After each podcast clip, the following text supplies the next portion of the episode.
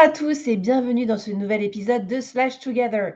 Alors, c'est un épisode spécial, hors-série spécial Noël qui a été déposé au pied du sapin euh, le 24 décembre, enfin dans la nuit du 24 au 25.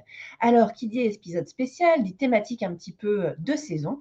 Et effectivement, nous allons parler de Noël et de tout ce qui va se rapporter aux fêtes de fin d'année, à la magie de Noël, mais surtout à l'engagement. Pour ce faire, nous avons des invités un petit peu particuliers aujourd'hui. Il s'agit de Dimitri, 8 ans, Héloïse, 12 ans et Octave, 14 ans, qui vont répondre à mes questions sur la thématique de Noël. Nous allons donc pouvoir écouter leur interview, à la suite de laquelle je pourrai analyser leurs réponses pour faire des parallèles avec l'engagement et avec la gamification. Toute l'équipe vous présente ses excuses pour la qualité audio de l'interview des enfants, qui n'est pas au top du début à la fin, mais normalement, vous pourrez quand même les écouter et les comprendre sans aucun problème. Alors, sans plus attendre, je vous laisse écouter l'interview des enfants et nous nous retrouvons juste après. Alors, d'abord, est-ce que vous pouvez vous présenter l'un après l'autre en donnant juste votre prénom, votre âge, et puis, euh, et puis on va commencer comme ça. Euh, mon nom est Dimitri et j'ai 8 ans. Je m'appelle Octave et j'ai 14 ans. Euh, moi, je m'appelle Héloïse et j'ai 12 ans. Ok. Alors, maintenant, je vais poser une question et euh, bah, ce sera pour chacun. On va, bah, on va commencer, on va faire dans le même ordre. On va faire Dimitri, Octave, Héloïse. Héloïse, comme ça, elle a le temps de réfléchir à ses réponses. Alors que Dimitri, il va falloir y aller du tac au tac. Alors, Dimitri, est-ce que tu fais chaque année un calendrier de l'Avent? Oui. Et alors pour toi, qu'est-ce que c'est le calendrier de l'Avent? Qu'est-ce que ça représente? Bah, c'est quelque chose qui qui t'excite un petit peu quand même avant Noël, qui t'excite un petit peu plus. Pourquoi ça t'excite un petit peu plus? Bah, ça t'excite un petit peu plus parce que tu sais pas ce que tu récupères dans ton calendrier. Et quand tu ouvres, euh, tu, tu vois ce que c'est et tu es à peu près content, non? Ah bah ça c'est toi qui le dis, hein, si tu es content ou pas. ok.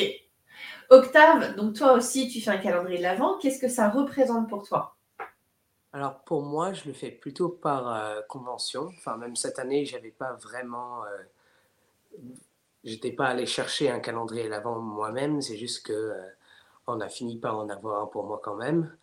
Donc pour moi, c'est euh, un peu juste parce que c'est euh, la tradition d'avoir un calendrier de l'Avent et puis c'est euh, un truc sympa à ouvrir tous les matins avant Noël et donc ça, ça met un peu l'ambiance pour le 24 décembre. D'accord. Et donc Héloïse, à toi. Pour moi, le calendrier de l'Avent, c'est surtout un calendrier pour les jours avant Noël. Donc ça, tous les jours, tu as un truc, as un truc qui te rappelle que Noël, ça devient de plus en plus proche. Et alors, euh, pareil, on commence par Dimitri. Est-ce que le calendrier de l'Avent, euh, ça, te rappelle, est-ce que, ça, est-ce que quand tu commences le calendrier de l'Avent, ça change ton comportement? Est-ce que par exemple, tu es plus sage parce que tu sais que Noël va arriver? Ouais. ouais. Octave? Euh, enfin, je trouve pas. Ça me met, enfin, ça, ça met de l'ambiance. Donc je sais, euh, enfin, comme Héloïse a dit, euh, c'est un peu un compte à rebours pour Noël. Mais je pense pas que ça affecte beaucoup la manière dont je me comporte. Est-ce que c'est une question d'âge? Est-ce qu'avant ça changeait quelque chose ou pas? Je pense qu'avant, c'est un bon truc à, avoir pour savoir qu'il faut commencer à être plus gentil et à faire moins de bêtises pour avoir plus de cadeaux à Noël. je pense qu'avec l'âge, euh, ça, diminue un peu. Pour moi, euh, ça change. Je suis juste beaucoup plus excitée pour Noël parce que tous les jours, je rappelle, c'est plus proche, c'est encore plus proche, c'est encore plus proche. Donc, c'est de plus en plus excitant. D'accord. Et alors, euh, justement, quand on commence à parler de Noël, qu'est-ce qui, euh, vous donne envie d'avoir Noël? Qu'est-ce qui fait que, que ça vous plaît? Est-ce que c'est la perspective des cadeaux? Est-ce que c'est la perspective d'être ensemble? Est-ce que ce sont les décorations? Hum, moi, c'est plutôt la décoration. Parce que parfois, je trouve les décos jolies et malines. Parce que les euh, boules de Noël en papier, elles sont euh, assez bonnes à faire. Et j'aimerais bien savoir en faire. Mais... Mais voilà. D'accord.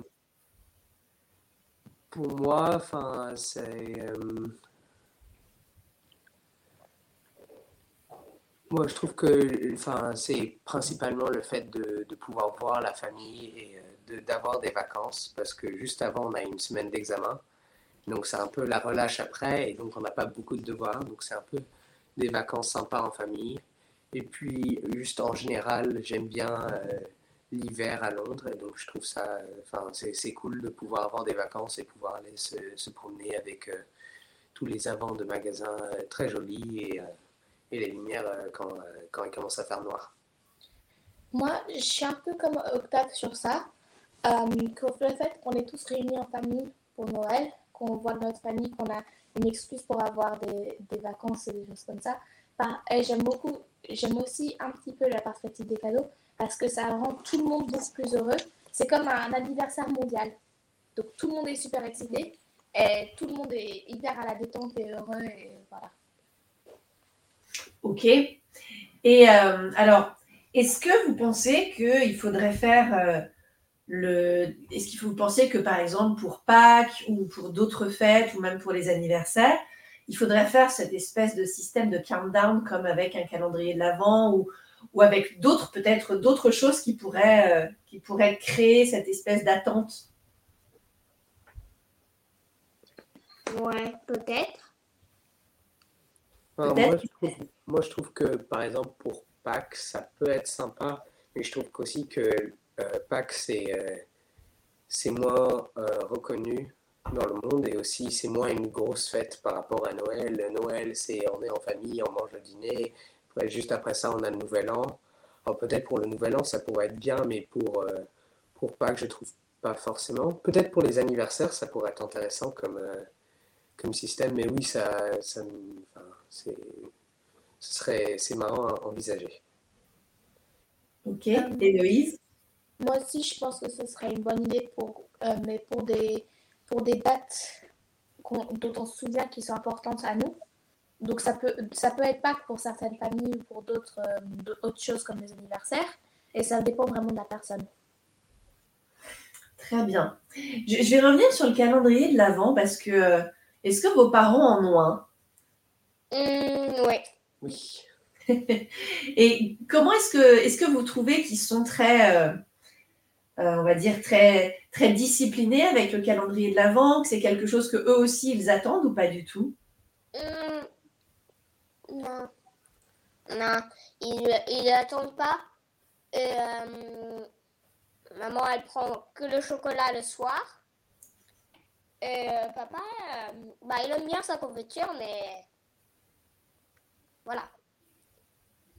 Je trouve que effectivement, euh, ça, on perd un peu le fait de l'ouvrir euh, tous les matins. Et euh, enfin, c'est ça, ça s'adapte, donc c'est moins des, des jouets Lego et c'est plutôt euh, des choses à manger qui sont euh, qui ont euh, plus d'intérêt pour euh, des, des adultes. Mais euh, oui, c'est euh, moins discipliné, sûr. Ouais, parce que papa, maman, même quand ils sont pas là, comme ils sont à New York, un truc comme ça, ils partent et après quand ils reviennent, ils ouvrent 15 cases et ils ouvrent genre 3 cases tous les, tous les 3 matins. Ils sont pas exactement focalisés sur ça. Ok. Pour vous, c'est quoi la magie de Noël? Hum, un petit peu la vitesse, pas, tu vois, les trucs multicolores qui vont pouf, qui explosent et qui font. Ouais, Moi, c'est le fait de se réunir en famille, d'avoir un peu. Ouais, c'est surtout ça, et les, les vacances. Et, euh.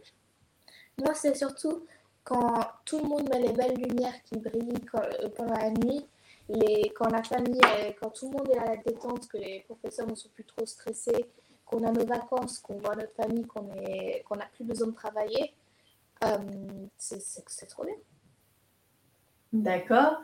Et euh, si, euh, si vous deviez imaginer, je ne sais pas, moi, un, Noël idéal, qu'est-ce que ce serait? Hum, Noël idéal, ce sera. Bah, ce serait. Tu te réveilles euh, et tu vois tes cadeaux dans ton jardin. Après, tu vas le voir dans ton jardin et après, tu partages avec euh, tes voisins, tes voisines et les autres personnes comme ça pour avoir un Noël euh, très familial. D'accord. Euh, moi, ce serait plutôt, euh, bah oui, d'avoir le, le, matin de Noël avec l'excitation que ça incite, et après de, passer la journée en, famille, d'aller en ville ou d'aller en campagne ou dans les endroits cool et passer du temps ensemble. Moi, c'est surtout ça pourrait être que, euh, que tout le monde a ce, qu'il veut pour Noël. Après, qu'on qu'on aille dehors, qu'on se, balade, qu'on passe la journée ensemble, qu'on prépare de la nourriture ensemble. C'est pas juste une personne qui va cuisiner toute la journée et qu'on qu soit ensemble. Quoi. Mais là, ce que vous me dites sont des choses qui pourraient se passer euh, presque tous les jours. Ah oui, Noël, c'est très bien comme ça. Mais alors, est-ce que, est que ce que vous racontez là, c'est pas, euh, quand je dis le Noël idéal, vous, me parlez de partage, d'être avec des gens qu'on aime, euh, de pouvoir avoir des choses qui nous font plaisir. Est-ce que c'est pas quelque chose qu'on devrait faire toute l'année? Mmh, Ouais. Alors, je trouve que ça, ça serait, euh, en théorie, très sympa d'avoir ça toute l'année mais déjà que ça ne se présente pas forcément dans un contexte euh, habituel. Mais surtout, je pense qu'on apprécierait moins si ça se passait tous les jours, de toutes les semaines, de tous les mois, de tous les ans, par rapport à un moment en particulier dans l'année. Et surtout, si on veut après euh, organiser des autres choses, euh, on va finir par manquer le, temps en famille qu'on aurait pu avoir ce jour-là. Donc en fait, je trouve que ce serait bien de l'avoir plus souvent, mais c'est aussi bien de l'avoir euh, dans un moment de l'année, un, moment où il euh, n'y a rien d'autre euh, qui va se passer, où c'est juste ça, et donc comme ça on est tous ensemble et on peut tous en profiter ensemble. Hum, moi je trouve que, un petit peu sur le point du Noël parfait, qu'on a nous, c'est un Noël qui est presque parfait, mais pas tout le monde a cette opportunité-là. Vraiment d'avoir de voir toute leur famille, d'avoir, d'avoir ce qu'ils veulent pour Noël, les, choses comme ça, ça n'arrive pas pour tout le monde. Et ça, ce serait idéal parce que tout, parce que tout le monde aurait un Noël comme ça. Ça, ce serait parfait. Mais aussi, et voilà. Donc en fait, ce qui fait un peu la magie de Noël, c'est aussi le fait que euh, ce soit quelque chose d'un peu rare. C'est ça qui le rend précieux. Le fait qu'il est, unique. Parce qu'un nouvel an tous les jours, ça ne se ferait pas. Ou toutes les semaines, ça perdrait sa valeur par rapport à l'avoir justement une fois par an. D'accord. Ben, je vous remercie. Et nous voici de retour après l'interview de Dimitri, Héloïse et Octave, nos trois franco-londoniens qui ont accepté de nous parler de Noël. Alors, on va essayer de comprendre un petit peu toutes les notions d'engagement qui se trouvent autour de cette fête et comment on peut les interpréter au travers des réponses aux questions que j'ai posées. La première chose, c'est le calendrier de l'Avent. Et c'est intéressant d'en parler parce que on a vu au cours des dernières années se développer le marché des calendriers de l'Avent. Quand j'étais gamine, le calendrier de l'Avent, c'était bien simple. On ouvrait les cases derrière lesquelles se trouvait un dessin. Puis sont apparus les chocolats. D'ailleurs, tous les chocolatiers ont commencé à faire leur propre calendrier. Et enfin, les marques ont diversifié les cadeaux qui s'y trouvent. On peut avoir du chocolat, effectivement, du thé, des confitures ou encore des produits de beauté, voire des bijoux. Les calendriers de l'Avent aujourd'hui se vendent entre quelques euros et plusieurs centaines d'euros et on voit que c'est un engouement qui ne cesse d'augmenter. En témoignent les ruptures de stock assez rapides avant même que la saison de Noël ne commence. Alors comment se fait-il que les calendriers de l'Avent euh, aient un tel succès? Même auprès des grands et même, euh, j'ai envie de dire, presque surtout auprès des grands. Quand on écoute les réponses qui nous ont été données, Dimitri parle de cette excitation avant Noël, du côté euh, surprise qu'il attend tous les jours, tandis qu'Octave, qui a six ans de plus, lui nous explique que finalement c'est surtout pour la tradition car euh, lui ne demande même plus de calendrier de l'Avent. En revanche, les parents des trois enfants ont eux aussi leur calendrier. Alors, ce n'est pas une question d'âge, mais qu'est-ce qui nous pousse à acheter ces calendriers de l'Avent? Quand pour les plus petits, c'est cette espèce de compte à rebours, de countdown, comme le dit Héloïse, jusqu'à Noël. Donc finalement, l'excitation augmente chaque jour, puisqu'à chaque case, chaque nouvelle case ouverte, eh bien, on se rapproche un petit peu plus du but ultime. Ici, c'est Noël. Pour les adultes et pour les grands enfants, c'est plutôt une notion de poids des traditions. Alors, je parle de poids des traditions, mais on pourrait s'arrêter au mot tradition, euh, culture éventuellement, et surtout au terme habitude. Et les habitudes, justement, ce sont un puissant moteur de motivation. Les habitudes, c'est ce qui fait qu'on va réaliser une action, de façon presque inconsciente. C'est devenu quelque chose de presque réflexe on est habitué à ça, on le fait parce que c'est comme ça. Et effectivement, quand on pose la question de savoir si les parents des enfants sont très réguliers dans l'ouverture de leur case, les réponses sont assez simples. Bah non. non, pourquoi? Eh bien parce qu'il y a la problématique du travail. Les parents peuvent être en voyage, auquel cas elles n'ouvrent pas les cases durant le voyage. Ils peuvent aussi oublier de le faire et donc ils vont se retrouver à ouvrir plusieurs cases le même jour. Alors, on retrouve ici si on fait le parallèle avec la gamification, la notion de hasard, tout d'abord, qu'est-ce que je vais trouver derrière la case, mais aussi la notion de régularité, de rendez-vous, de récompense pour une action donnée. Et c'est intéressant de voir que ici, il n'y a pas de punition. Même si je rate une journée, eh bien, le lendemain, je vais pouvoir avoir non pas une récompense, mais deux. Finalement, les récompenses ne se perdent jamais, elles s'accumulent. Si nous en revenons à la problématique de ne pas être régulier dans l'ouverture, eh bien, pour autant, même si ce n'est pas un countdown pour les parents, ne c'est pas ce compte à rebours, puisque en général, ils savent quel jour on est, c'est effectivement le poids des traditions. Alors, les traditions, qu'est-ce que c'est? Eh bien, c'est quelque chose qui est ancré, pour le coup, depuis le plus jeune âge. On le voit, Dimitri a son calendrier de l'Avent, il est hyper excité à l'idée d'ouvrir les cases chaque jour. Et en fait, ça, ce n'est pas d'aujourd'hui, il a 8 ans, c'est quelque chose qui s'est construit au fur et à mesure des années. Et si Octave, lui, a perdu cette excitation, il le fait encore parce qu'on lui offre le calendrier et que finalement, un petit chocolat par-ci par-là, ça ne fait jamais de mal. Attention à consommer avec modération, bien évidemment. Mais euh, je considère que la gourmandise est un très joli défaut. Toujours est-il que c'est cette notion de tradition et d'habitude qui va faire que même les adultes vont jouer le jeu. C'est pourquoi les marques aujourd'hui ont développé des calendriers de l'avant diversifiés avec des objets, des cadeaux, des récompenses qui vont plaire aux petits comme aux grands. Et on le voit finalement, le calendrier de l'avant, c'est un peu le cadeau avant le cadeau on va avoir ce petite chose à découvrir, exactement comme la surprise qu'on peut avoir en ouvrant un paquet au pied du sapin. On ne sait pas sur quoi on va tomber. Donc ça, c'est la première chose autour des fêtes de Noël. Et effectivement, ce calendrier de l'Avent va être là pour pouvoir entretenir l'excitation, l'attente avant Noël. La deuxième chose qui a été demandée aux enfants, c'est qu'est-ce que c'est que la magie de Noël? Qu'est-ce que ça représente Noël? Et là, j'ai été assez surprise, je vous l'avouerai, euh, parce que finalement, ce n'est pas les cadeaux, mais c'est plutôt cette notion d'être ensemble, de retrouver la famille, les amis, voire les voisins, comme le dit Dimitri, pour qui le Noël idéal serait d'avoir tout le monde dans son jardin. Alors, c'est assez rigolo parce que on se retrouve non plus dans cette logique d'excitation par rapport aux cadeaux qu'on va obtenir, mais bien par rapport au moment qu'on va passer. Et ça, c'est hyper important. Ça retrouve aussi ce qu'on a en gamification, qui est la composante sociale. Alors ici, la composante sociale n'est pas d'exister par rapport aux autres ou d'avoir un statut particulier. J'ai été meilleur, j'ai un badge, j'ai un statut euh, spécifique, mais bien le côté se retrouver, participer ensemble à quelque chose.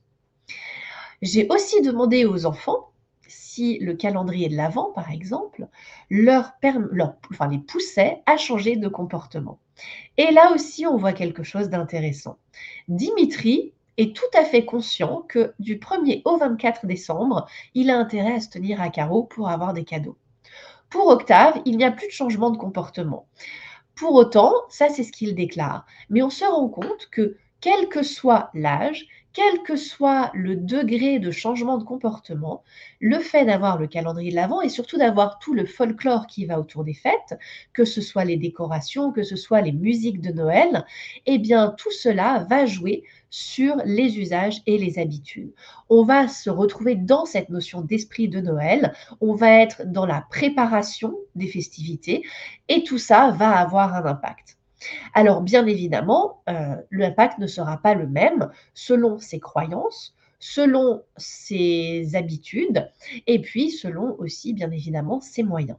Mais on voit que quelle que soit la religion aujourd'hui, Noël est devenu une fête mondiale, une fête qui s'est exportée dans la plupart des pays, même ceux dans lesquels les croyances ne sont pas du tout liées ni à la religion chrétienne, ni au mythe du Père Noël. Pour autant, ce mythe du Père Noël s'est exporté et a réussi à conquérir d'autres euh, cultures qui vont aussi aujourd'hui s'intégrer, ou en tout cas intégrer les festivités de Noël. J'ai vu dernièrement un très joli sapin de Noël sur lequel il y avait des symboles religieux de différentes religions. Donc on voit ici que finalement, tout ça fait partie d'une volonté de partager ensemble un moment festif et ce n'est plus forcément, ça le reste pour certains, mais ce n'est plus forcément une habitude et une tradition religieuse. Alors, sur le changement de comportement, on le voit aussi, la notion de générosité, de bienveillance est peut-être plus marquée, en tout cas chez certains, durant les périodes des fêtes, puisqu'il euh, va falloir faire en sorte que chacun soit heureux. D'ailleurs, Héloïse le reconnaît, elle trouve que ces Noëls sont presque parfaits parce qu'elle a beaucoup de chance, mais elle reconnaît également que tout le monde n'a pas la chance d'avoir ce qu'il souhaite à Noël et de pouvoir avoir un réveillon, ou en tout cas une période des fêtes, qui soit aussi bien que la sienne. Enfin, il y a la notion de Noël. Est-ce que finalement, on n'aimerait pas la voir tous les jours? Eh bien là encore, j'ai été assez surprise de la réponse qui m'a été donnée et qui vient renforcer toutes les théories de la motivation. Effectivement, euh, si Noël était là chaque mois, eh bien, ça n'aurait plus rien de précieux. Ce qui fait que Noël est précieux, ce qui fait que cette période est particulière, c'est qu'elle n'arrive qu'une fois dans l'année. Et Héloïse nous parle d'un anniversaire mondial, mais effectivement, euh, l'anniversaire, c'est une fois dans l'année, Noël, c'est une fois dans l'année. Octave renchérit en expliquant que ben, si c'était tout le temps, en fait, on perdrait de cette magie, on perdrait de cet esprit de Noël qui pourtant est assez présent en ce moment, c'est le moins qu'on puisse dire. Donc ici, on retrouve cette notion de rareté, d'exclusivité, de quelque chose qui peut nous échapper et qui va nous échapper d'ailleurs, mais dont on sait que ça revient. Donc, on a cette espèce d'assurance de retrouver ça l'année qui suit. Enfin, un élément qui est assez intéressant, c'est ce que dit Dimitri à un moment quand il parle des boules de Noël en papier et qu'il dit qu'il aimerait savoir les faire. Et là, on retrouve une dernière composante qui est intéressante, et c'est cette notion de participer. Non pas simplement participer aux festivités, mais de créer quelque chose. Et on le voit avec des personnes qui vont être en cuisine, des personnes qui vont fabriquer des cadeaux, des personnes qui vont les emballer, des personnes qui vont aussi s'occuper du sapin. Et tout ça, finalement, est une notion d'être capable de participer, de faire quelque chose, de réaliser. Ici, l'action est plutôt physique. Ce n'est pas simplement s'engager euh, de façon, euh, on va dire, intellectuelle, mais c'est vraiment s'engager physiquement dans les préparatifs de Noël. Et ça, ça revient aussi à une petite notion dont on parle assez régulièrement, qui est l'empowerment. Finalement, chacun, à son niveau, est capable de produire quelque chose et de faire en sorte que Noël soit une fête réussie. Alors, vous pourriez me poser la question de savoir, mais quel est le rapport pour des marques, pour des entreprises? Eh bien, c'est assez simple en réalité. Quand on voit cet engouement autour de Noël, pour des personnes dont c'est la culture, mais aussi bien des personnes dont ça ne l'est pas, quand on voit tout ce qui se passe au niveau des marques, au niveau de la créativité pour pouvoir justement avoir des messages engageants, eh bien, ça doit donner des, idées ou tout du moins faire réfléchir. Comment aujourd'hui engager les clients? Comment engager les collaborateurs? Comment faire en sorte qu'ils aient envie de faire les choses, de la même façon qu'aujourd'hui on a envie de faire Noël? Alors attention, petit bémol, pour certaines personnes, euh, Noël reste une fête sympathique, familiale, mais aussi très pesante, notamment parce qu'il y a justement beaucoup de choses à faire. Et ça aussi, ça doit nous donner à réfléchir. Finalement, ce qui est intéressant ici, c'est de se poser les questions de savoir comment faire participer les gens, leur donner envie de participer, comment faire en sorte qu'ils aient envie de participer avec d'autres, et puis de donner cette petite touche de magie qui va être liée à la rareté, au côté éphémère, mais aussi à la répétition. Répétition qu'on trouve dans le calendrier de l'Avent avec l'ouverture chaque jour d'une nouvelle case. Répétition qu'on trouve dans la régularité de Noël. On sait que ça arrive tous les ans le 25 décembre. Et donc, régularité, bien évidemment, de tous les mythes, de toutes les actions qui vont se retrouver autour. Petite chose à méditer, comment pourriez-vous faire en sorte que ce soit Noël, mais d'une façon différente, chaque jour, chaque semaine ou chaque mois de l'année J'espère que ce podcast vous a plu. Toute l'équipe vous souhaite de joyeuses fêtes de fin d'année et nous nous retrouverons en 2024.